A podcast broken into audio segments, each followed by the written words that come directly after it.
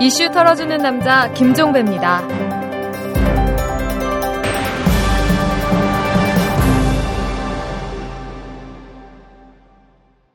일월 이십육일 목요일에 전해드리는 이탈남입니다. 한나라당 비상대책위원회가 대국민 약속을 발표하는 방안을 검토하고 있다고 하네요. 국회의원이 특권을 포기하겠다라는 내용이라고 하는데 반말하지 않고 골프 치지 않고 폭력 쓰지 않고 비행기 탈 때는 이코노미석을 타겠다 뭐 이런 내용이라고 합니다. 공공장소에서는 담배를 피우지 않겠다 이런 내용도 포함되어 있다고 하고요. 하지만 눈길을 끄는 건 따로 있습니다. 디도스 사건과 같이 잘못이 발생하면 보좌관과 연대 책임을 지겠다 이런 내용도 들어가 있다고 하는데요. 말보다 실천이 중요하겠죠. 돈봉투 사건이 불거졌는데도 모르쇠와 배째라로 일관하고 있는 한나라당 출신의 박기태 국회의장부터 어떻게든 처리해야 하지 않을까요? 그래야 대국민 약속의 진정성이 전해질 텐데 말이죠. 자, 털기 전 뉴스로 시작합니다. 카메룬 다이아몬드 광산 개발권을 둘러싼 씨엔케이의 주가 조작 의혹 사건이 회오리 바람을 일으키고 있죠. 이 사건에 연루된 김은석 외교통상부 에너지자원대사에 대해서 감사원이 해임을 포함한 중징계를 외교부에 요구하기로 했습니다. 또 김 대사 등 직무상 불법 행위를 한 것으로 드러난 관련자들에 대해서는 검찰에 수사 의뢰를 할 방침인 것으로 알려졌습니다. 이 다이아의 꿈이 쇠창살에 갇히기 일보 직전이 됐습니다. 서울 학생 인권 조례가 오늘 공포가 됐습니다. 이 서울시는 이날 발행한 서울시보에 광로현 서울시 교육감 이름으로 학생 인권 조례를 게재하는 방식으로 조례를 공포를 했습니다. 이에 따라서 서울 지역의 유치원과 초중고등학교 모든 학교 연장에서는 간접 체벌 금지, 두발 복장 자유화, 소지품 검사 금지, 교내 집회 허용 등의 조치가 취해져야 됩니다. 한참 늦었지만 너무나 당연한 사실, 학생도 인간이라는 사실이 거듭 확인되는 순간입니다. 한나라당이 이월부터 이름을 바꾸기로 했습니다. 지난 천구백구십칠년 십일월에 신한국당에서 개명을 한 지 십사년 삼개월 만에 당명을 바꾸는 건데요. 한나라당 비상대책위원회는 이십칠일부터 나흘간 이 국민 공모를 거친 뒤에 전문가 의견을 종합해서 새 당명을 확정하기로 의결을 했습니다. 글쎄요, 이 상품 안 바꾸고 간판만 바꿔서 장사 잘 되는 집, 저는 개인적으로 못 봤습니다. 검찰이 얼마 전에 이 광로현 서울시 교육감의 벌금형 선고에 대해서 이례적으로 기자회견을 열어서 이 지구인으로서는 이해할 수 없는 화성인의 판결이다 이렇게 반발한 적이 있었죠. 한 현지 판사가 이를 강하게 비난하는 글을 법원 내부 게시판에 올렸습니다. 서울중앙지법의 김형연 판사는 어제 올린 글을 통해서 이 검찰의 이 같은 언행은 다른 국가기관에 대한 멸시를 넘어서는 것은 물론 담당 재판부에 대한 명예훼손죄나 모욕죄의 구성요건을 충족하고도 남는다 이렇게 밝혔고요. 재판부를 인신공격하는 악성 민원인의 모습과 다를 바 없다 이렇게 비판까지 했습니다. 뭐 이쪽으로는 전문가가 한 명 있죠. 강용석 의원, 그는 뭐라고 할까요?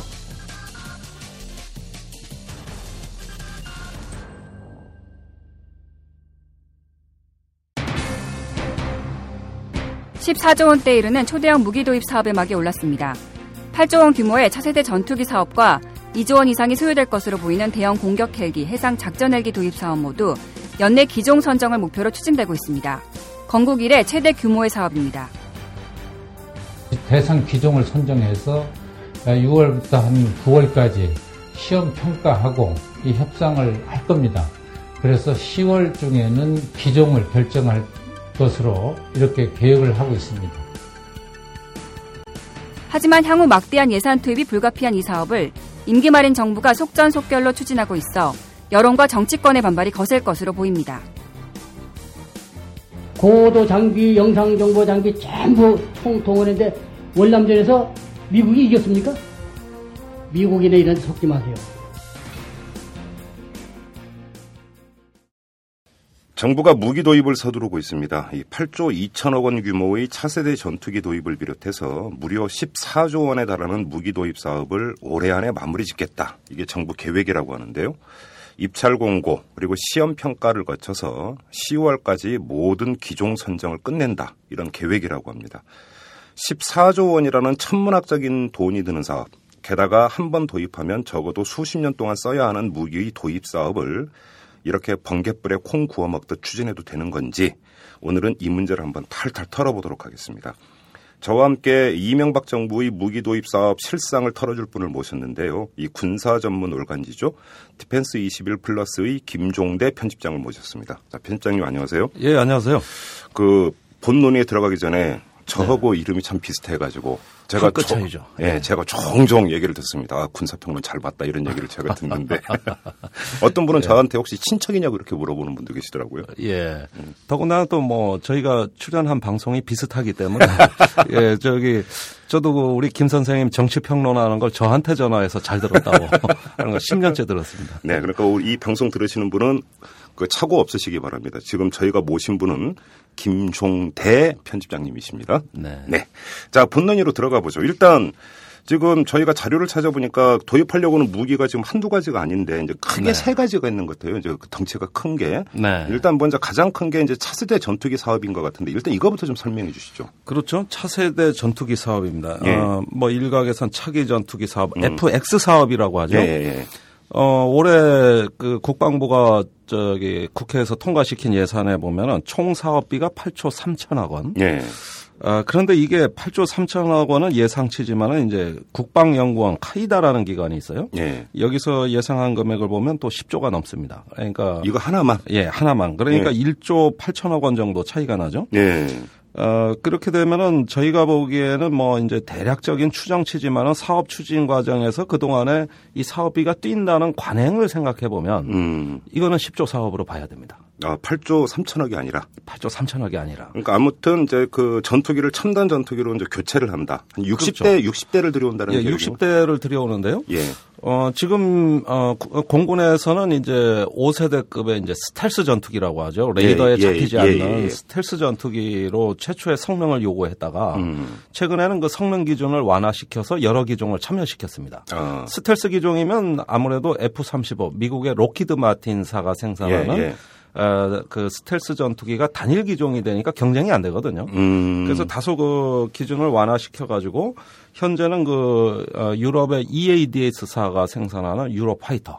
아, 많이 들어갔습니다. 어, 예, 예. 그 다음에 이제 보잉사죠. 미국 업체죠. 예. 그 에프 십오 사일런트 이글. 예. 에프 십오는 지금 이제 우리가 쓰고 있는 기종인데. 예, 그렇죠. 여기에 스텔스 기능을 더, 어, 가미한, 음. 어, 업그레이드한 기종이 이제 또 경쟁 아. 기종으로 들어왔어요. 음. 그래서 이 삼 개 기종이 현재 어, 아주 박 터지게 경쟁하고 있다고. 음. 그러니까 어. 지금 차세대 전투기 사업은 정부는 팔조 삼천억 규모라고 하는데 네. 실제로는 십조 원이 넘을 것이다. 이런 네. 전망이시고. 그 다음에 이 대형 공격 헬기 도입 사업도 있던데 이게 뭐 일조 팔천억 이렇게 네. 지금 얘기가 나오던데 이건 뭡니까? 대형 공격 헬기라는 것은 헬기가 이제 우리는 한국의 자체 국산 헬기를 가운데 중자 쓰는 중형 공격 헬기를 이미 개발할 수 있습니다. 이제 아, 자체 중형, 생산할 수가 있는 겁니까? 예, 지, 중형 기동 헬기를 개발해놨죠. 네. 이걸 공격용으로 바꿔서 쓸 것이냐 음. 아니면 그렇게 하지 말고 대형 공격 헬기를 해외에서 직구매를 하고 음흠. 국내 생산하는 것은 소형 헬기로 좀 성능을 낮춰가지고 이원화시켜서 육군의 어떤 그 헬기 전력을 가져갈 것이냐. 그럼 이 대형 공격 헬기라는 게 영화에 나오는 아파치 헬기처럼 각종 무기를 장착한 그런 헬기를 이야기하는 그렇죠. 건가요? 예. 어. 이 대형 공격 헬기는 아무래도 뭐 이 방송 들으시는 분들 누구나 아파치를 떠올릴 겁니다. 음, 그 중에서도 음. 이제 아파치 롱보. 예. 이게 뭐냐면은 그 전천후 헬기입니다. 음. 그러니까 비가 오고 악천후에다가 야간 전투의 성능이 아주 뛰어나죠. 어. 아, 그러면서 이제 그 어, 적지에 어떤 깊숙이 침투해가지고 음. 단독 작전까지 하는 것으로 그 명성이 높아진 헬기고 음. 여기에 이제 달려있는 각종의 그 미사일이라든가 또 여러 가지 어떤 그 강습 능력을 감안했을 때 이제 전방에 육군의 어떤 주력 항공 전력으로 음흠. 어, 삼으려는 거고 육군은 이 아파치 롱보의 헬기를 오래 전부터 도입하기 위해서 네. 이미 항공 작전 사령부를 창설하고 어. 어, 계속 이 헬기 도입을 추진해 왔습니다. 그러다가 몇 번 무산이 됐고. 있고 예. 이제 이명박 정부는 드디어 이 헬기를 도입하는 쪽으로 거의 정책 결정을 한 것 같습니다. 그런데 몇, 몇 대나 도입한다라는 겁니까? 어, 이건 삼십 대인데요. 삼십 대. 그런데 이제 외형적으로는 또 그 경쟁의 어떤 그 모양을 취해야 되기 때문에 음. 사실은 또 뭐 어디 외국의 다른 어떤 그 기종들도 계속 경쟁에 참여하고 있, 있기 때문에 지금은 음. 한 여섯 개 기종 정도가 참여할 걸로 예상이 되고요. 네. 그러나 이제 그 누가 요, 보더라도 아파치 헬기가 요, 제일 유리하다고 육군은 지금 아파치 롱보를 그렇게 염원한다면서요. 그렇죠. 그러니까 이 아파치 롱보를 사기 위해서 이 사업을 애시당초 구상했다고 보여지는데 음. 문제는 비쌉니다. 어, 이... 예, 이게 일조 어, 팔천억 원 정도 예, 예. 예산을 태웠다고 하는데 이게 이제 대당 사백억 원대로 태운 거죠. 예. 그런데 그 이 헬기가 대만이나 어떤 그리스 또 다른 나라에 그 판매된 사례를 보면은 최소 구백억에서 천이백억까지 나오고 있어요. 그러니까 우리 희망 구입 가격하고 실제 거래 가격은 거의 두 배 차이가 나요. 두 배에서 세 배 경우 차이가 나죠. 예. 그러니까 이것도 아주 착한 가격에 그 예산을 편성해 놨는데 음. 역시 이것도 사업 추진 과정에서 그 굉장히 예산이 증가할 가능성이 있습니다. 참고로 대만에는 구백십이억 원, 예. 아랍에미레이트에는 구백억 원, 예. 사우디에는 천사백팔십오억 원의 대당 가격으로 판매됐어요. 그러면 정부 발표대로 이 그 대형 공격 헬기 도입 사업으로 한 일조 팔천억을 잡았는데 그게 일조 팔천억이 아니라 삼조 사조 갈 수 있다라는 이야기가 되는 거네요. 전 그렇게 될 수 있다고 봅니다. 어. 이게 저기 중고 뭐 헬기를 사는 것도 아니고 음. 분명히 신품을 사는 건데다가 또 육군의 요구 성능 수준이 대단히 높습니다. 음. 그 임무 수행 장비를 다 붙이면 네. 이걸 어떻게 사백억 원대에 삽니까? 근데 이 생산업체는 어딘가요? 아, 보잉사입니다. 아, 이건 보잉사고. 네. 어, 그 다음에 이제 그 다음에 덩치가 큰 게 해상 작전 헬기인데 이게 한 네. 오천오백억 정도 들 거다 이제 정부는 이렇게 이야기했는데 이건 어떤 겁니까? 해상 작전 헬기는 이제 해군이 예. 그 공격용으로 그 우리 독도함 보십시오. 예. 어, 동보가 최대 수송함인데 지금 갑판 텅텅 비어 있지 않습니까? 그 저 천안함 때 구조용으로만 썼죠. 아, 아 그때 봤네요, 맞아요. 예, 천안함 예, 때 그 예, 대통령도 그 백령도 방문하실 예, 때 독도함에 예. 가셨죠. 음, 예. 근데 그게 원래 항공기를 탑재하기 위해 가지고 만든 수송함인데 음. 그 앞에 보면 그 미니 항공모함처럼 활주로도 해놨고 예, 예, 예. 다 있는데 그 저 보면 갑판에 지금 텅텅 비어 있죠. 자 이렇게 그 어떤 우리 군함이라는 게 이제 껍데기만 만들어 가지고 음. 어떤 자체 어떤 항공 전력 어떤 공격 기능이 없다면은 사실은 그 성능이 이제 효과가 의, 의문시되는 거고. 음. 따라서 이제 해군에서는 해상 작전 헬기를 별도로 도입하려고 하고 있습니다. 네. 여기에도 이제 여러 기종들이 경쟁을 하고 있는데 이게 오천오백삼십오억 원으로 예산이 편성이 됐어요. 그런데 네. 이 부분도 마찬가지로 그 우리가 중형 그 기동 헬기를 개발을 해놨기 때문에 네. 그걸 공격용으로 전환해서 써도 되는데 아하. 육군이 대형 공격 헬기 해외에서 직구매하는데 해군은 왜 못하냐? 네. 역시 또 해외 직구매로 자꾸 선회하려는 경향이 있습니다. 육해군 간에 또 이게 그 그러면 경쟁이 벌어진 거네요, 결국은. 남 잘 되는 꼴을 못 보죠. 그러니까 저기 지금 육군에 무기 도입하는 건 공군은 사실 소갈이 하고 있는 거고 음. 또 공군의 전투기 사업 뭐 십조를 한다 그러니까 육군은 전투기 안 사고 우리 그 포병 전력으로 그 해도 되는데 왜 전투기로 자꾸 때린다 그러냐. 여허. 이렇게 해가지고 저기 각군 간에는 서로의 무기가 타당성이 없다고 보고 있어요. 그럼 뭡니까 도대체 이게 그러면.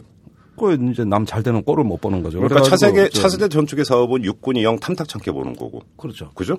예. 그다음에 육군의 대, 대형 공격 헬기 도입은 또 해군이 탐탁찮게 보는. 이렇게 지금 맞물려 있다라는 거잖아요. 그렇죠. 또 공군도 대형 공격 헬기 사업을 탐탁지 않게 보죠. 그러면 그거는 이제 각 군의 입장이고 편집장님께서 보시기에 네. 지금 언급했던 세 가지 이제 무기 있지 않습니까? 차세대 전투기, 대형 네. 공격 헬기, 해상 작전 헬기. 네. 도입이 꼭 필요한 겁니까? 이렇게 어마어마한 돈을 들여가면서? 저는 말입니다. 네. 이 우리나라 그, 어, 그 군의 어떤 장교들의 수준은 세계에서 인적 자원으로 제일 뛰어난 장교들이라고 생각합니다. 네. 아주 기량이 우수한 그 전투원들이 한국군에는 어, 굉장히 많죠. 네. 이 훌륭한 장교들이 아주 그 낡은 비행기를 타서 뚝뚝 떨어지고 음. 지금 에프 포, 에프 파이브 삼십 년 이상 된 그 노후 기종들 타다가 순직하지 않습니까? 예. 과부 제족이라고 합니다. 그러니까 아, 이거 웃을 일이 아니죠. 예. 그런데 그 많게는 그 공군 사관학교 어떤 기수 중에서 조종사로 인간한 기수의 순직률이 십 퍼센트를 넘어 이십 퍼센트까지 되는 경우. 아, 그 정도가 됩니까? 예. 예. 생명보험도 안 받아줍니다. 그리고 어허. 아버지 조종사와 아들 조종사가 다 숨진 경우도 있고요. 아, 예, 뉴스에서 봤습니다. 예, 보셨죠? 예, 예, 예. 자, 이렇게 어떤 그 전투원들이 전쟁을 하지도 않은데 낡은 무기 때문에 생명을 잃는다면 안타까운 일이고. 그렇죠. 좋은 무기를 우리 전투원들한테 공급을 해줘서 음. 아무래도 어떤 그 우수한 기량을 발휘할 수 있도록 해줘야 하는데 대찬성입니다. 네.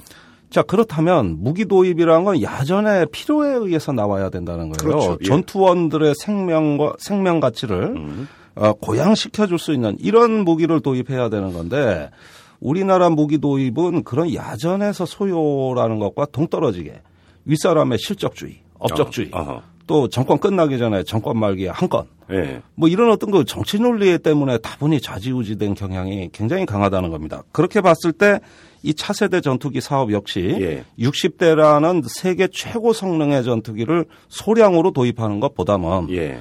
당장 이백오십 대의 노후 전투기가 떨어지고 있는 이 마당에 네. 그 조종사들에게 대체 전투기를 우선적으로 공급해줘야 된다는 음흠. 이런 필요에 의해서 추진이 됐어야 된다. 그런데 어. 이 차세대 전투기는 그것보다는 어떤 그 소량의 무기를 최고 성능의 무기를 가짐으로써 무언가 북한에 영향을 주고 예. 또 정권도 어떤 그 하나의 업적, 실적을 예. 쌓는 예. 이런 형식으로 이것이 가는 거 아닌가. 음. 그런 점에서 굉장히 그 어떤 사업 추진 방식 또 사업 관리의 어떤 여러 가지 어떤 그 문제점들 음. 이런 것들이 이제 굉장히 드러나는 문제가 많은 사업이다고 음. 인식하고 있습니다. 예, 그 점이 있고 제가 왜 그 점을 여쭤봤냐면 아까 이제 그 편장님께서 말씀을 하시면서 우리가 자체 개발한 중형 헬기가 있다라고 음. 언급을 하셨잖아요. 네. 그러면 우리가 자체 개발한 중형 헬기로 그러니까 성능을 개량한다든지 해가지고 해상 작전용 헬기나 네. 이런 걸로 하면은 네. 말 그대로 그러니까 이것도 좋고 저것도 좋은.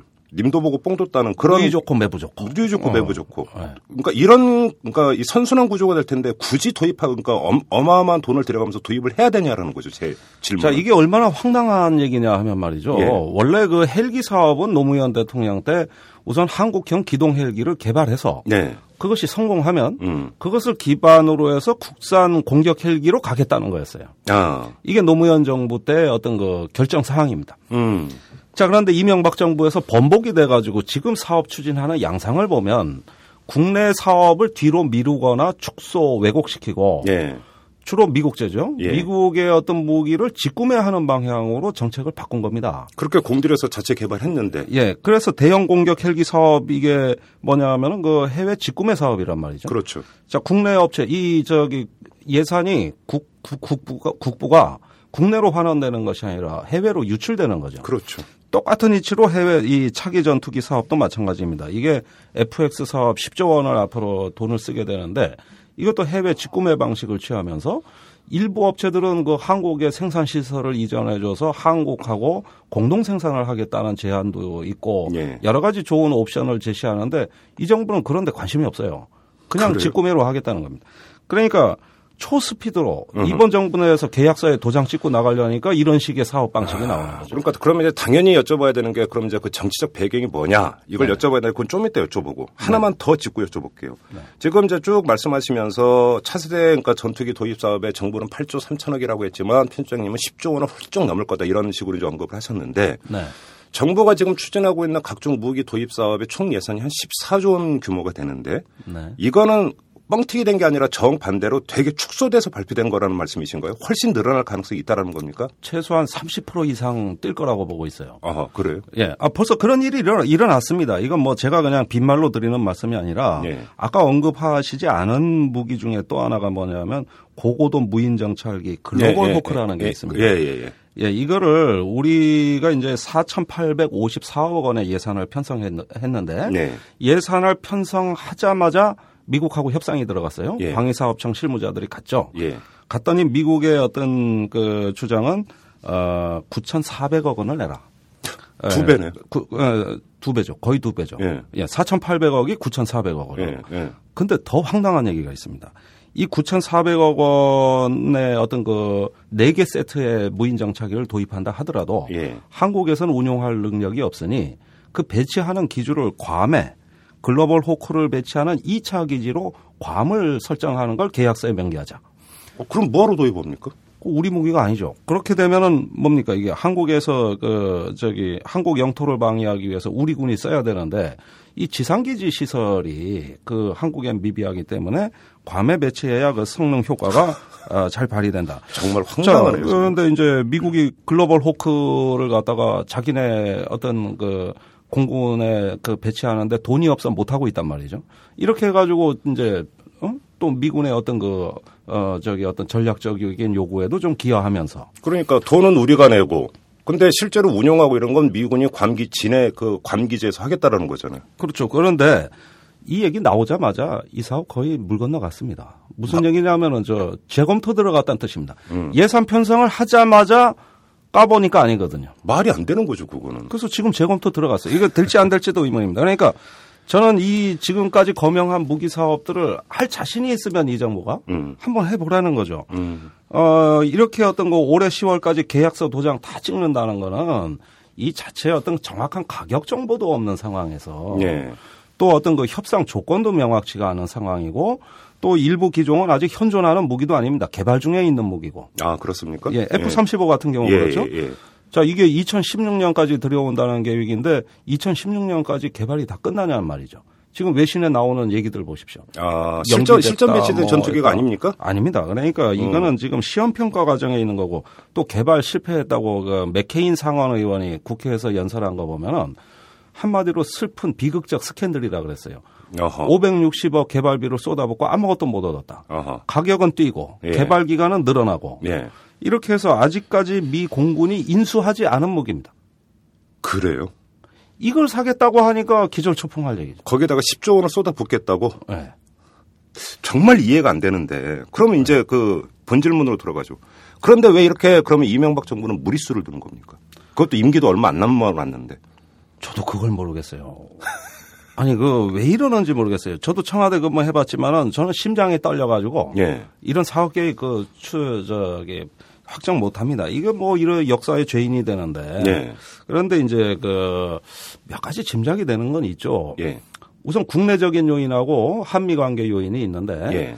국내적으로 이 정부가 천안함 연평도 사건을 거치면서 어떤 북한에 대한 적극적 억제를 표방했어요. 그렇죠. 이게 뭐냐면은 그 북한의 어떤 정권의 핵심부를 심장을 바늘로 찌르듯이 음흠. 정밀하게 타격할 수 있는 능력을 갖겠다. 음흠. 이런 걸 도입한다는 뉴스 자체만으로도 김정일 정권은 어, 압박감을 받을 것이다. 네. 예, 이런 어떤 말들을 흘리면서 이 사업들을 강행하기 시작했습니다. 어허. 그러니까 대북 어떤 강압 정책의 산물일 수가 있는 거죠. 예. 그래서 일단 조급하게 서둘렀다고 볼 수 있는 거고 두 번째는 한미 동맹입니다. 이게 뭐냐면은 어, 한미 에프티에이가 작년 시월에 이명박 대통령의 미국 방문을 통해서 예. 어, 미국에서 비준이 되고 예. 경제동맹으로 전환이 되기 시작했는데 예. 이게 시월 말이에요. 예. 그런데 그 전에 한미동맹을 준비하면서 칠월에 김태효 청와대 대외전략비서관이 미국에 갑니다. 음흠. 팔월에는 천영우 외교안보 수석이 또 미국에 갑니다. 정상회담 준비 때문에. 준비 때문에. 예. 거기서 상당히 한미 간의 중요한 얘기들, 전략적인 얘기가 오고 하는데 뭐 그것까지 제가 다 설명드릴 여유는 없지만 네.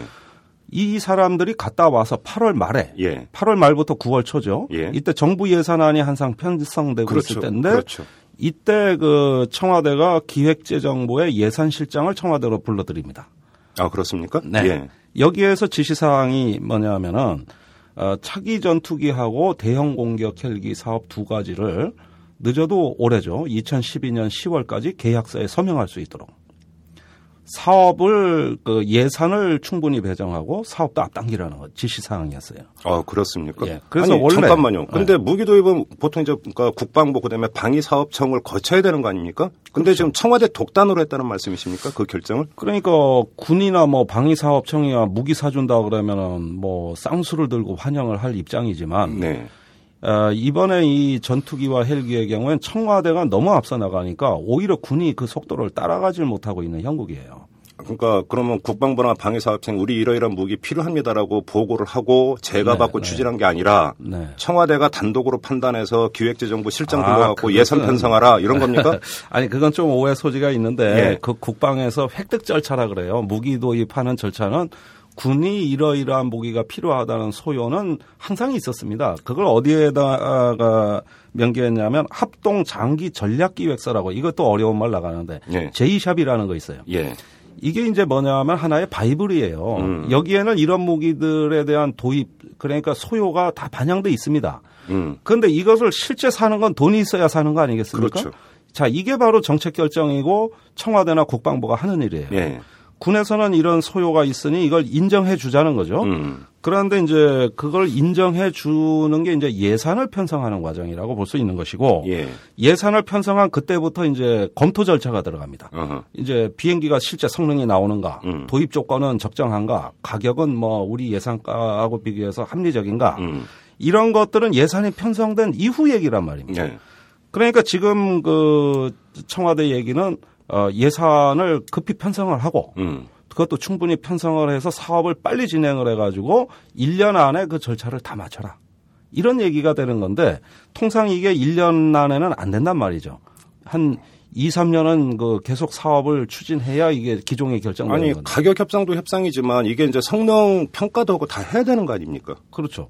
그게 어떻게 한 달 만에 다 끝내라는 거죠. 그 말이 됩니까 이게? 무슨 뭐 가전 제품 사는 것도 아니고.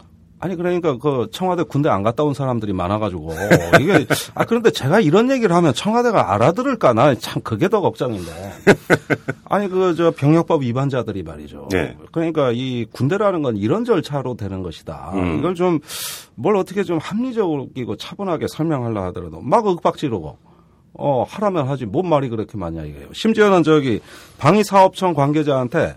이 계획대로 사업 추진 못하면 문책하겠다는 얘기를 했다는 말도 들립니다. 누가 청와대 누가 그렇게 말을 했답니까? 그거네 누구라고는 얘기 못하겠습니다만 저 병역법 위반자입니다. 그래서 이게 그 저 아니 뭐 조금 더 구체적으로 얘기하자면 눈 나빠서 군대 안 가신 분인데. 네, 뭐 네, 대충 누군지 알겠습니다. 뭐 그런데도 네. 안경은 안 쓰는 거 보니 참 희한해요. 그런데 그 저기 이런 식으로 어? 그 저기 어, 윽박지르고 문책하겠다 그러니까. 아니 물리적으로 안 되는 걸 가지고 이것도 뭐 정권 말기에 말이죠. 어, 이천십이 년 시월 즉 대선을 한 달 반여 남겨놓은 시기 아닙니까? 아니 이 시점에 계약 국책 사업에 도장 꽝꽝 찍고 나가겠다 그러면 이건 뭐 먹튀도 아니고 말이죠.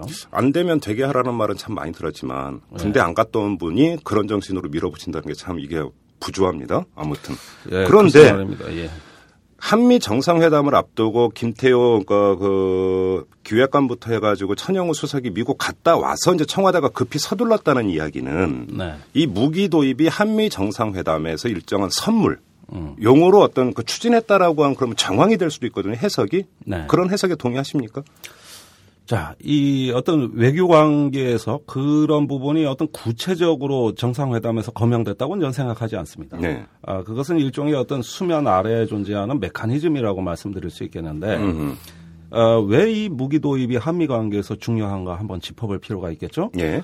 어, 최근에 미 국방부가 그 향후 십 년 동안 사천오백억 달러 국방 예산을 감축해야 됩니다. 예, 예, 예. 그런데 이것도 그 슈퍼위원회, 미국의 초당적 위원회에서 검토해 본 결과 그거 갖고 안 된다는 거죠. 더 감축을 더 감축하라는 거죠. 그러면 지금 예상치로는 십 년간 육천억 달러의 국방 예산을 줄여야 됩니다. 어. 미국의 방산업체가 비명을 지르죠. 이제 미국 국내 그 거대 방산 기업들의 어떤 무기를 사줄 수가 없는 겁니다. 설령 사주더라도 규모가 준다든지 그렇죠. 도입 시기가 늦춰진다든지 그렇죠. 아니면 대금 지불 시기를 늦추는 방법으로 네. 방산업체로 가는 어떤 돈을 줄이려고 하겠죠. 네. 그 결과 록히드나 보잉 같은 업체들이 지금 대규모 해고를 하고 있습니다. 아 그렇습니까? 예, 한 번 해고할 때 여기 몇천 명이에요. 어. 어떨 땐 만 명이 넘고요. 보잉사만 해도 협력업체 이만 개입니다. 어허. 자, 이런 어떤 거대 조립 라인을 가진 데서 물량이 축소된다는 건 치명적이죠. 예. 근데 오바마의 제일 관심사가 뭡니까? 일자리입니다. 그렇죠. 예. 일자리 창출 때문에 한미 에프 티 에이도 한 거 아닙니까? 예. 여기에서 우리가 그 미국의 방산업체에 무기를 사준다는 뜻은 그렇게 어떤 그 줄어드는 일자리를 다소 그 충격을 완화해 주는 거죠. 그럼으로써 이제 그 미국의 방산업체가 하나의 어떤 그 생산 라인을 유지할 수 있는 그 여건이 마련이 됩니다. 국민 세금 들여갖고 미국 방산업체 살려주겠다는 얘기잖아요. 지금 그 얘기는 간단히 정리를 하면. 그러니까 국산 무기 개발 계획이 있는 거 뭐 좀 돈을 국내에다가만 떨궈도 좀 덜 억울한데 네. 이거를 그 직구매 방식으로 다 국보를 유출하는 아. 방향으로 간다는 데 대해서는 경악을 금할 수가 없죠. 어. 그 저기 이명박 대통령이 디트로이트의 지 엠 자동차 생산 공장에 가서 뭐라 그랬습니까? 에프 티 에이 체결되면 여러분들이 일자리 안전하다 그러지 않았습니까? 네. 그것보다도 이건 규모가 훨씬 큰 거예요. 그렇죠. 그럼으로써 하나의 어떤 그 어, 방리산업체가 하나의 어떤 조립 라인을 유지할 수가 있게 되는 것이고, 또 록히드나 보잉은 미국의 국민 기업입니다. 음. 그 대규모 일자리 창출로 존경받는 기업이에요. 딴 게 아니고. 네. 자, 그럼으로써 이제 한미가 그 부담을 공동으로 부담을 해주는 것이라고 볼 수 있겠죠. 음, 그래요. 이슈 털어주는 남자? 어, 뭐 저는 뭐 털어봐야만 먼지밖에 안 나오는 도덕적으로 완벽한 남자다. 그런 저는 생각을 가지고 있는 것입니다. 근데 얼마 전에 그 공개된 위키리크스 이제 비밀 전문 이런 걸 보면은 어떤 어떤 내용도 있냐면 미국 정부가 이제 주한 미국 대사를 통해서 한국 정부에 미국산 무기를 사라고 이제 압박을 했다 뭐 이런 내용도 이제 그 이제 눈에 띄고 한 경우가 있었는데 네. 이번 무기 도입 과정에서 혹시 그런 그러니까 정황이나 징후는 전혀 포착이 안 됩니까? 아 그런 징후가 있죠. 있습니까? 그, 저 최근에 어떤 그 주한 미국 대사관이라든지 네. 아니면 여기 현지에 나와 있는 이제 주한 미군 그 정책 직위에 있는 사람들을 보면은 한국에 대한 무기 체계, 무기 판매에 굉장히 관심 많습니다. 어허. 아주 주요 업무로 취급하고 있어요. 음흠. 어, 그런 이유 중에 하나는 어, 미국의 어떤 방위 산업의 어떤 그 해외 시장 개척이라는 네. 이게 이제 이게 미국의 국가 이익에 상당히 어떤 그 중요한 비중이 예. 예, 점점 이제 그 중요성이 커지고 있고 음. 이런 맥락도 있지만은 주한미군이 지금 별 전력이 없습니다. 어. 아시다시피 저기 한미동맹 뭐 강화했다고 현 정부가 이제 주한미군 감축을 유보했다 그러지만 그 사이에도 주한미군 핵심 전력은 다 빠져나갔어요. 음. 아파치 헬기 이라크로 가버렸죠. 그다음에 지금 저기 우리 한반도 감시하는 눈이라고 할 수 있는 유 투 정찰기 예, 예, 예. 이제 내년 후년이면 다 빠져나갑니다. 아. 그리고 이제 전방의 화력 별거 없습니다. 보, 말하자면 보병부대 보병만 남는 거네요. 보병. 예, 예. 그러니까. 이런 식으로 빠져나가다 보니까 전 세계 사성장군이 지휘하는 어떤 그, 어, 해외 부대 중에서 아파치 헬기 대대가 없는 데는 여기밖에 없습니다. 그렇습니까? 예.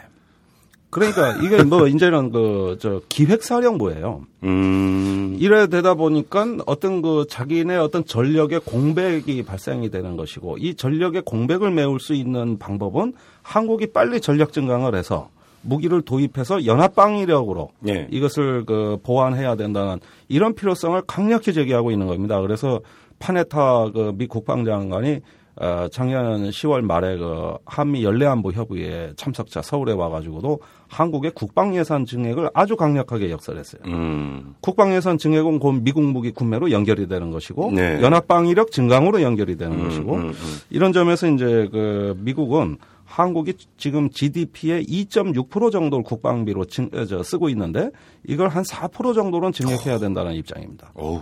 그러니까 지금보다 국방비를 한 육십 퍼센트 내지 칠십 퍼센트 그러네요. 정도는 증액하라는 얘기죠. 어. 그러면 지금 또 하나 여기서 정리를 해야 될 게 지금 한미 관계가 그렇고 미국이 지금 한국을 그런 식으로 그러니까 좋게 표현하면 요구고 나쁘게 표현하면 압박인데 그렇게 한다면 네. 뭐 이제 기종 선택을 두고 예를 들어서 입찰을 받고 뭐 여러 나라의 어떤 여러 기종이 경쟁을 한다 한들 네. 결국은 미국의 보잉사가 기종이나 록히드 마틴 기종이 선택될 가능성이 높다. 결국 네. 이런 전망이 또 연결이 되는 거거든요. 뭐 말은 안 하지만 다 그렇게 알고 있죠. 예, 그런데 우리나라가 이제 그렇게 해서 미국 무기 지금도 도입 일 위 국가예요. 전 세계에서. 음. 어, 그런데 이제 부동의 일 위로 그 위치를 굳히는 것이고, 어, 미국 입장에서는 그렇습니다. 이제 전 세계 어떤 그 세계 분쟁 중에서 네. 어떤 이렇게 최고 성능 오 세대 무기가 이제 동원되는 분쟁이 거의 없습니다. 음. 저번에 리비아 가다피 때 보십시오. 네. 세계 전투기란 전투기는 다 몰려갔죠. 그랬죠. 그런데 그게 이제 저 리비아 가다피를 응징한다 그러면서 사실은 전투기 마케팅 전쟁입니다. 음. 유럽 전투기, 미국 전투기 다 몰려왔어요. 음. 그러면서 자기네가 더 작전 잘했다고 또 그 뒤에 서로 싸웁니다. 일종의 에어쇼였죠, 에어쇼. 일종의. 에어쇼죠. 예, 네. 아주 비극적인 에어쇼죠. 음. 자, 그런데 거기 뭐 스텔스 전투기는 안 갔단 말이죠. 네. 그렇게 갈 만한 작전이 없거든요. 그렇죠. 너무나 최고 성능, 너무나 음. 고성능의 어떤 그 비행기이기 때문에 네. 이런 식의 재래식 어떤 그 이게 뭐 일종의 치안 작전인데 음. 이런 데 투입될 만한 이유가 없고 그 전 세계가 이제 경제 위기로 몸살을 앓다 보니까 이제는 최고 성능의 무기보다는 중저가 무기와 음. 또 어떤 여러 가지 어떤 그 어 저기 미사일과 전투기를 결합한다든지 이런 어떤 그 합동 전력으로 충분히 전쟁이 된다. 네. 굳이 뭐 이렇게 어떤 그 최고 성능의 미래 무기로 가야 될 이유가 뭐 있냐 해가지고 전 세계는 이제 다시 재래식 무기로 시선을 돌리고 있습니다. 그러는데 우리만 유독 최고 성능의 무기를 추종하다 보니까 음. 결국은 미국 무기 도입 일 위 국가. 음. 이제는 뭐 얼마 있으면 미국 무기를 떠나서 전 세계 무기 도입 일 위 국가가 곧 되는 거죠. 그건 저는 이명박 정부하에서 확실히 일 위의 영광을 안게 된 거라고 봅니다. 알겠습니다. 자, 그러면 이제 그 한미 관계에서 이제 그 나타나는 문제는 그 정도로 짚고 이제 다시 국내로 돌아와서 순수 정치적인 요인을 한번 짚어보죠. 네. 이명박 정부의 지금 무기 도입 사업 너무나 초스피드로 진행이 되고 있고 네. 상당히 부실하게 진행이 되고 있는데 그럼에도 불구하고 이렇게 진행하는 이유. 네. 그걸 그러니까 실적에 연연하기 때문이라고 보십니까? 그러니까 정권 말기에 도장 찍고 나가겠다. 네. 예. 다음 정부에는 선택권을 주지 않겠다. 왜요? 모르죠. 왜 그럴까요? 그러니까 이천십삼 년에 전국이라는 게 이제 한반도의 평화 공존이 될지도 모르고 음흠. 북한의 김정은 위원장 이후 체제와 우리 한국의 새로운 대통령이 앞으로 평화 공존을 이룰지 네. 물론 뭐 그 반대 그 경우도 있을 수 있겠습니다만 알 수가 없는 상황이죠. 네. 그런데 이제 북한에 대한 어떤 강압적 전략을 선호하는 음. 그걸 신봉하는 현 정부의 어떤 대북 강경주의자들 예. 어, 북한에 대한 어떤 확실한 전략의 우위를 달성할 뿐만 아니라 음. 유사시에는 어, 북한의 정권의 수뇌부를 그 제거할 수 있는 예. 이걸 뭐 영어로 참수 전략이라고 합니다. 어, 무시무시한 디케테이션이라고 하는데 예. 이제는 그 북한 전체를 쓸어버리는 게 아니라 그 북한의 지휘부만 제거하면은 다 사회 시스템을 마비시켜서 전쟁을 이길 수도 있다는. 콕 찍어서 정밀 타격해버리겠다. 정밀 타격해버려. 예. 심장을 바늘로 찌르는 거죠. 뭐 주먹으로 뭐 어퍼컷 치고 어? 음. 라이트 훅 치고 뭐 이럴 필요가 있냐. 심장을 예. 바늘로 찌르는 거죠.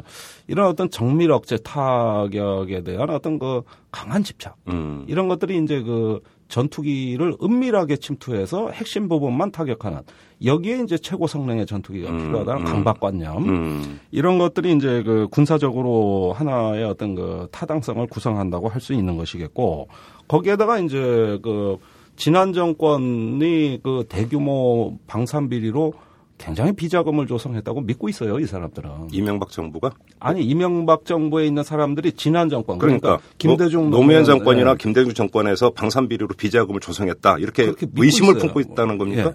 그 의심을 가지고 오 년, 지금 사 년간 저 뒤져봤습니다. 어떤, 어떤 식으로 뒤졌습니까? 그 무기중개상 조풍원 씨를 구속해가지고. 아, 이름 기억납니다. 예, 예. 일 년 가까이 가다 놓고 들들 볶았죠. 한번 그, 부르라고. 그때 이제 김대중 정권하고, 그러니까 연결돼 있다고. 연결돼 있다고 판단을 한 거죠. 그렇죠. 예. 한 건도 못 찾았죠. 어. 적어도 일조 원 이상은 찾을 수 있다고 봤는데. 음흠. 이 수사가 진행된 거는 이천팔 년 칠월에 그 촛불 시위 말기에 예. 청와대 지시로 시작된 겁니다. 아, 그렇습니까? 예. 그런데 못 찾았죠. 유유히 검찰청을 걸어서 나왔습니다. 음. 예. 그 다음에 이제, 어, 최근에는 또 김영완이라는 그 사람을 또 저기 불러들여가지고 얼마 전에 귀국했었죠. 조사받고 나갔죠. 조사받고 나갔죠. 예. 뭡니까 이거 저기 지난 정권과 한 건 부르라는 얘기 아닙니까? 어. 그, 그리고 국내 방산업체 씨이오들 또 잡아들이기 시작했습니다. 아 그랬습니까? 예. 그래서 그 처음에는 뭐 횡령, 원가 조작 이걸로 잡아들였지만 실제 수사 내용은 어 지난 정권에 돈 준 거 부르라는 거죠. 음흠. 그래서 사 년을 뒤졌는데 한 건도 안 나왔거든요. 네. 아니 뭐 자기들이 뭐 인디아나 존스도 아니고 지난 정권의 황금개짝 어? 찾아다니겠다는 건데 그걸 비자금 한 일조 원은 조성했을 거라고 믿고 있었다. 믿고 있었다. 예. 예. 그 근거는 사조 원짜리 에프 십오 도입 사업이 오조 원 사업으로 된 거는 그 중간에 일조는 비자금 아니냐.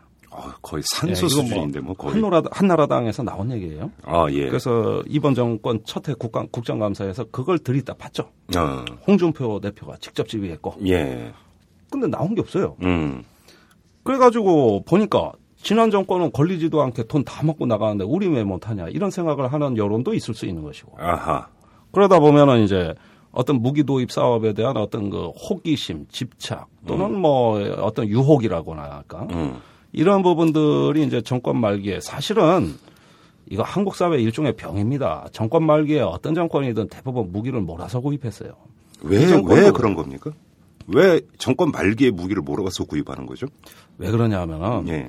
정권 초기에는 예. 지난 정권이 정권 말기에 구입했던 무기를 조사하는 데 시간을 다 보내요. 혹시 뭐 비리나 이런 거 있나 해가지고. 그렇죠. 저기 김영삼 정권 때 율곡비리 수사가 대대적으로 진행됐죠. 아, 유명한 사건이죠. 그래서 모명의 감사원장 이회창 씨가 전국적 인물된 거 아닙니까? 네. 그 율곡 비리 감사 때문에 그런 겁니다. 음흠. 자꾸 뭡니까? 노태우 정권 말기에 했던 사업 조사하는 거 아닙니까? 예. 그리고 김영삼 정권도 정권 말기에 또 문제가 되는 사업들 돈 뭐 계약금, 중도금, 착수금 다 줘가지고 몽땅 다 집행했죠. 예.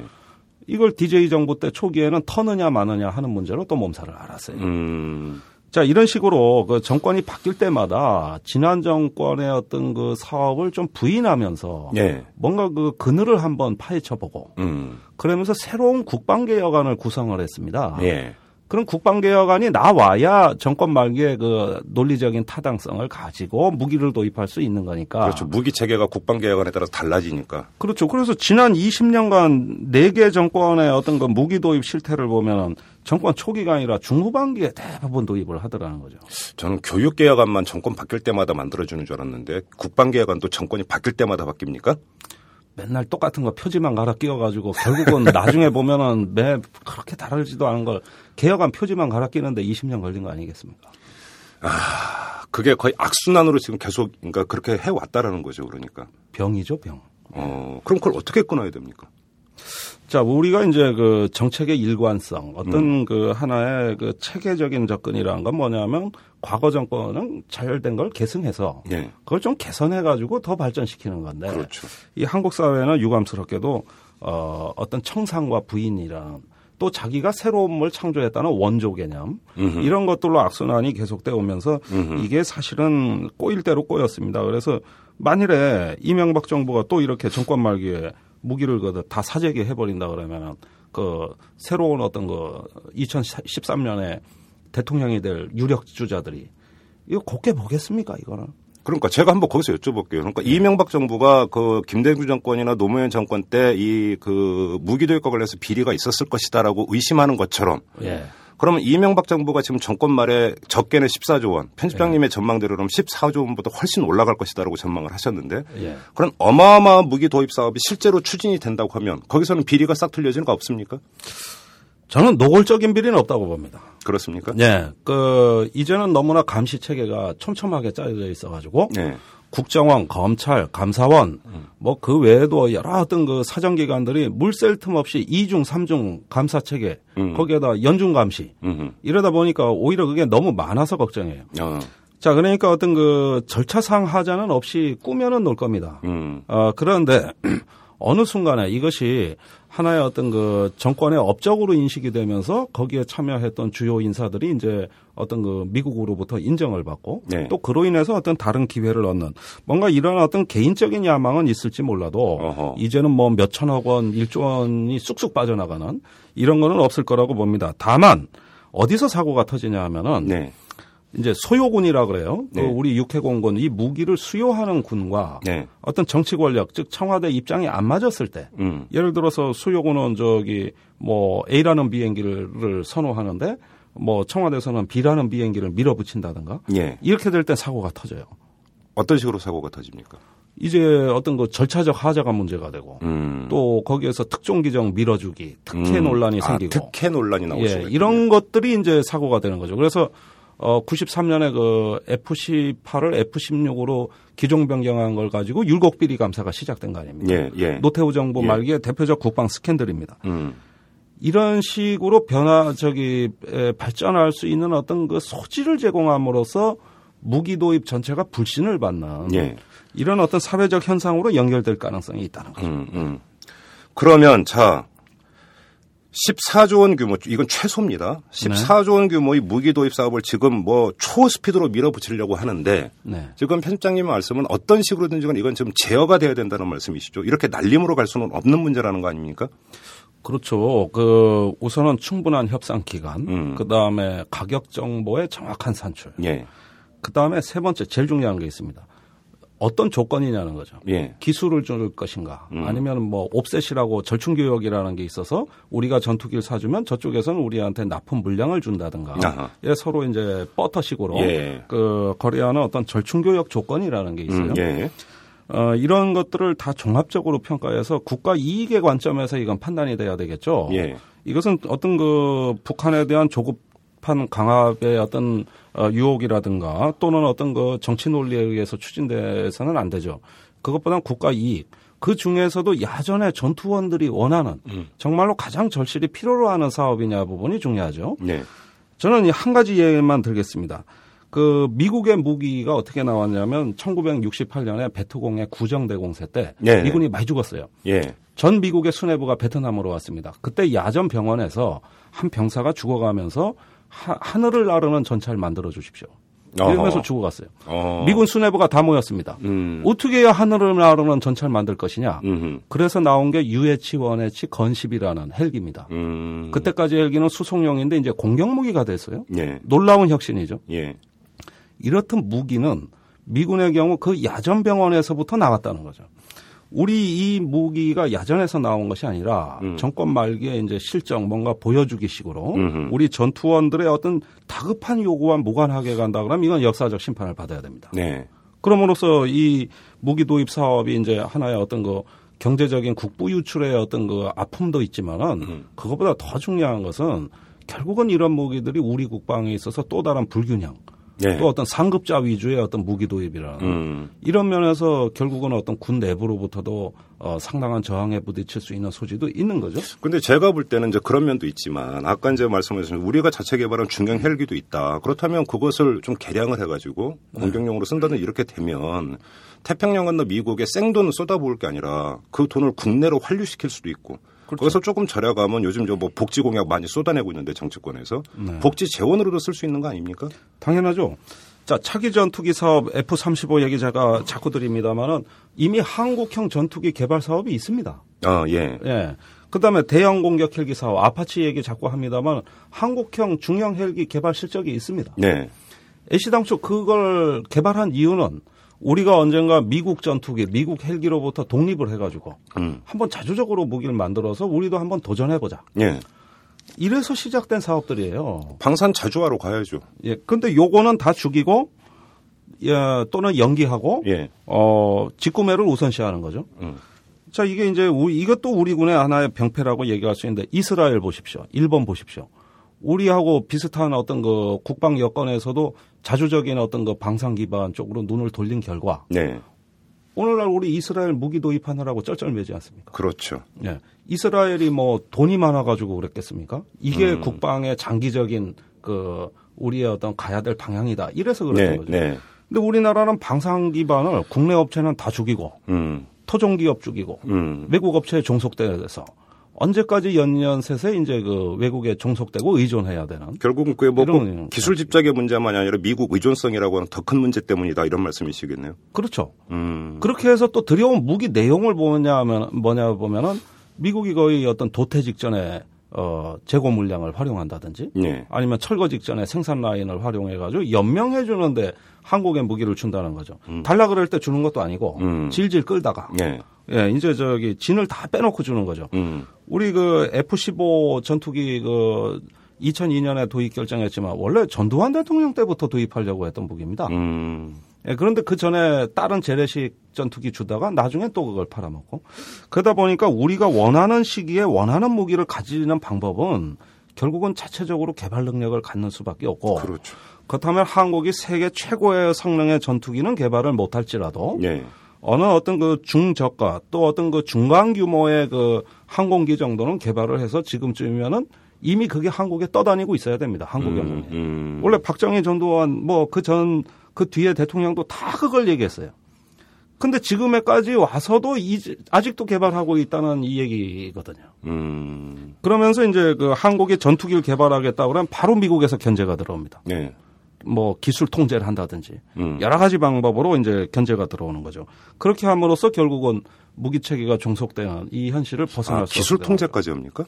아, 그게 뭐냐면 저 엑스포 엑스포트 라이센스라고 이엘이라는 게 있습니다. 그 예. 수출 허가. 아. 이제 한국의 그 기술이나 장비를 수출 허가해 주는 건데 음. 이제 이스라엘이나 나토에 비해서 우리한테 불리한 조건으로 여러 가지 어떤 수출 품목을 통제한다든지. 동맹국이라면서요. 이제 동맹도 여러 동맹이 있죠. 아, 이거 제가 너무 이거 열받아서 얘기인데요. 예, 그런데 이제 한미동맹이 그만큼 수직적이고 의존적인 체계의 어떤 걸 조금 더 수평적이고 호혜적으로 바꿔서 음. 우리가 고쳐서 써야 되는데 네. 그런 점에서는 아픔이 많았죠. 아. 마지막으로 이런 질문을 드릴게요. 지금 이야기를 쭉 나누다 보니까 이게 보통 심각한 문제가 아닙니다. 거기다가 왜 그러냐면 뭐 한나라당이나 민주통합당 가리지 않고 지금 뭐 이제 그 사회복지를 계속 언급을 하고 있고 어마어마한 이제 재원이 필요한데 네. 그러면 더더군다나 정치권이 관심을 기울일 필요가 있는데 지금 정치권에서 이 무기도입 문제에 대해서 쟁점하는 걸 제가 본 기억이 없습니다. 왜 정치권은 아. 이렇게 지금 뒷짐지고 있는 겁니까? 바쁘신 분들 아닙니까? 정치인들이죠. 그분들이야. 예. 그런데 그 작년에 국정감사 예산 심사 때 이 문제가 많이 얘기가 됐습니다. 음. 어, 그런데 이제 어, 지금 그분들은 또 정치의 계절을 맞이해서 다른 일에 좀 신경을 쓰고 있지 중요하다는 것 정도는 다 압니다. 아. 자, 그런데 이런 정서도 있는 것 같아요. 엠비 정부가 그럼 해볼 테면 해봐라. 음. 이게 되겠냐? 아, 어차피 안 될 거다? 어차피 안 될 거다. 어허. 예, 언론에서도 그렇게 보는 사람들이 굉장히 많아요. 예. 예, 시월 달에 계약서 서명이라는 이 사업 추진 일정이 비현실적이기 때문에. 음. 어, 이 부분은 뭐 제 얘기가 아니라 그 작년 예산 심사 때 국회 국방위원회 수석 전문위원 보고서에도 그렇게 적시를 하고 이, 있습니다. 그러니까 자꾸 그렇게 꼼수 부려봤자. 음. 안 된다고 보는 사람들이 또 많아요. 그래도 다른 건 몰라도 밀어붙이기는 잘하잖아요. 글쎄, 이제 밀어붙이는 것도 국내에서는 잘하는데 이렇게 특수한 영역, 어떤 군과 관련돼 있고 또 미국과 관련돼 있는 부분들 이런 거는 잘못 밀어붙이면 또 해외에서 망신이죠. 음. 그리고 저 우선 군이 자기들이 제대로 된 절차를 거쳐서 구입하고 싶고 음. 또 그램으로서 인정받고 칭찬받고 싶지. 예. 이걸로 욕먹고 예. 정권 바뀌고 조사받으러 다니고 굴비 역듯이 쭉 또 묶여 다니고 음. 이거 이거 말이 국격이 낮아져서 말이 됩니까 이게. 음. 네. 어차피 안 될 것이다. 예. 그, 그 전망이 좀 그 제대로 현실화됐으면 좋겠습니다. 제가 안 된다 그러면 저쪽에 청와대는 더 하려고 그러죠. 항상 저하고는 그랬으니까요. 그랬습니까? 예, 일종의 제가 약 올리는 거 아니겠습니까? 안 될 거다. 음. 그럼 저 이제 이 말이 또 혹시라도 듣는다면은, 어, 자기는 또 할 수 있다고 보게, 보겠죠. 무슨 뭐 감정 싸움입니까? 예, 청와대에 저는, 있는 사람들이? 예, 근데 저는 병역법 위반은 안 했거든요. 어, 저 양반들은 뭐, 주로 그분들이 하시는 것 같아요. 예. 예. 아무튼, 그 지금 편집장님의 그 전망에 따르면 거의 이십조 원에 육박할 정도로까지 지금 예산 규모가 커질 수도 있는 게 지금 무기 도입 사업입니다. 이거는 네. 도저히 손가락으로 가늠할 수 없는 천문학적인 액수인데 이것을 얼마나 절약하고 어떻게 그 달리 쓰느냐에 따라서 국민들의 복지가 달라질 수 있는 아주 직결되어 있는 문제입니다. 이건 단순한 군사 문제만은 아닌 것 같고요. 네. 이 방송을 들으시는 우리 애청자 여러분들 한 분 한 분 모두가 관심을 기울이고 예의주시해야 되는 그런 사안이 아닌가 싶습니다. 자, 이야기는 이 정도로 마무리를 해야 될 것 같습니다. 자, 김종대 편집장님 지금까지 수고하셨습니다. 감사합니다. 네. 오마이뉴스 새해 강좌가 시작됩니다. 엠비씨 라디오 손에 잡히는 경제를 진행했던 홍기빈 박사가 딱딱한 책 속의 경제학을 쉽고 부드러운 생활경제로 바꾸어드립니다. 홍기빈의 신자유주의와 한국의 정치경제 일월 삼십일일부터 사 주간 매주 화요일 저녁에 열립니다. 수강신청은 스쿨 닷 오마이뉴스 닷 컴 오마이뉴스 주소 앞에 스쿨을 넣으시면 됩니다. 경제는 더 이상 머리 아픈 학문이 아니라는 것을 느껴보세요. 쉽고 편한 경제의 세계로 여러분을 초대합니다. 아, 속 시원하다. 이틀남 아저씨 이것도 한번 털어주세요. 이것도요. 요것도요. 요것도요. 저것도. 요것도. 털게 참 많은 세상이죠. 오마이뉴스가 만드는 데일리 팟캐스트 방송 이슈 털어주는 남자. 또 뭘 털어드릴까요? 이털남 트위터에 올려주세요. 이털남 아저씨가 탈탈 털어주신답니다. 이털남 트위터는 골뱅이 하시고 영어로 오마이탈탈. 트위터에서 이슈 털어주는 남자를 검색하시면 금방 찾으실 수 있습니다. 여러분의 불꽃 멘션 기다릴게요. 자리를 보고 다리를 뻗으라고 했죠. 이 특유의 밀어붙이기도 가려가면서 해야 하지 않을까요? 책임도 지지 못할 임기 말에 적게는 십사조, 많게는 이십조 가까이 드는 천문학적인 돈을 국익이나 군사적 측면에서 검증되지도 않는데 마구 쏟아붓는다. 이런 일은 있을 수가 없습니다. 도대체 뒷감당을 어떻게 하려고 저러는 걸까요? 물론 대답은 하지 않겠죠? 그래도 저희는 계속 끝까지 털겠습니다. 지금까지 이탈남 김종배였습니다.